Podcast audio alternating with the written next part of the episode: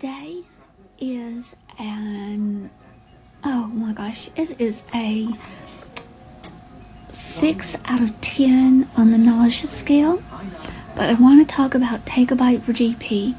If you can take a bite for gastroparesis and do it, post it with the hashtag, that would just help so much for the motility awareness around the world.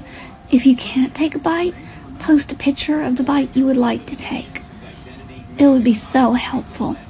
When we are doing our day today, like I've spent 48 hours not able to keep a thing down and just sip, run my hydration fluids, and do my ZAP protocol.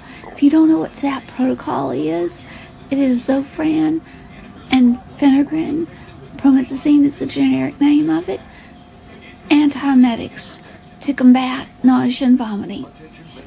We would so appreciate the Take a Bite for GP campaign being shared as a campaign of empathy to increase awareness through empathy.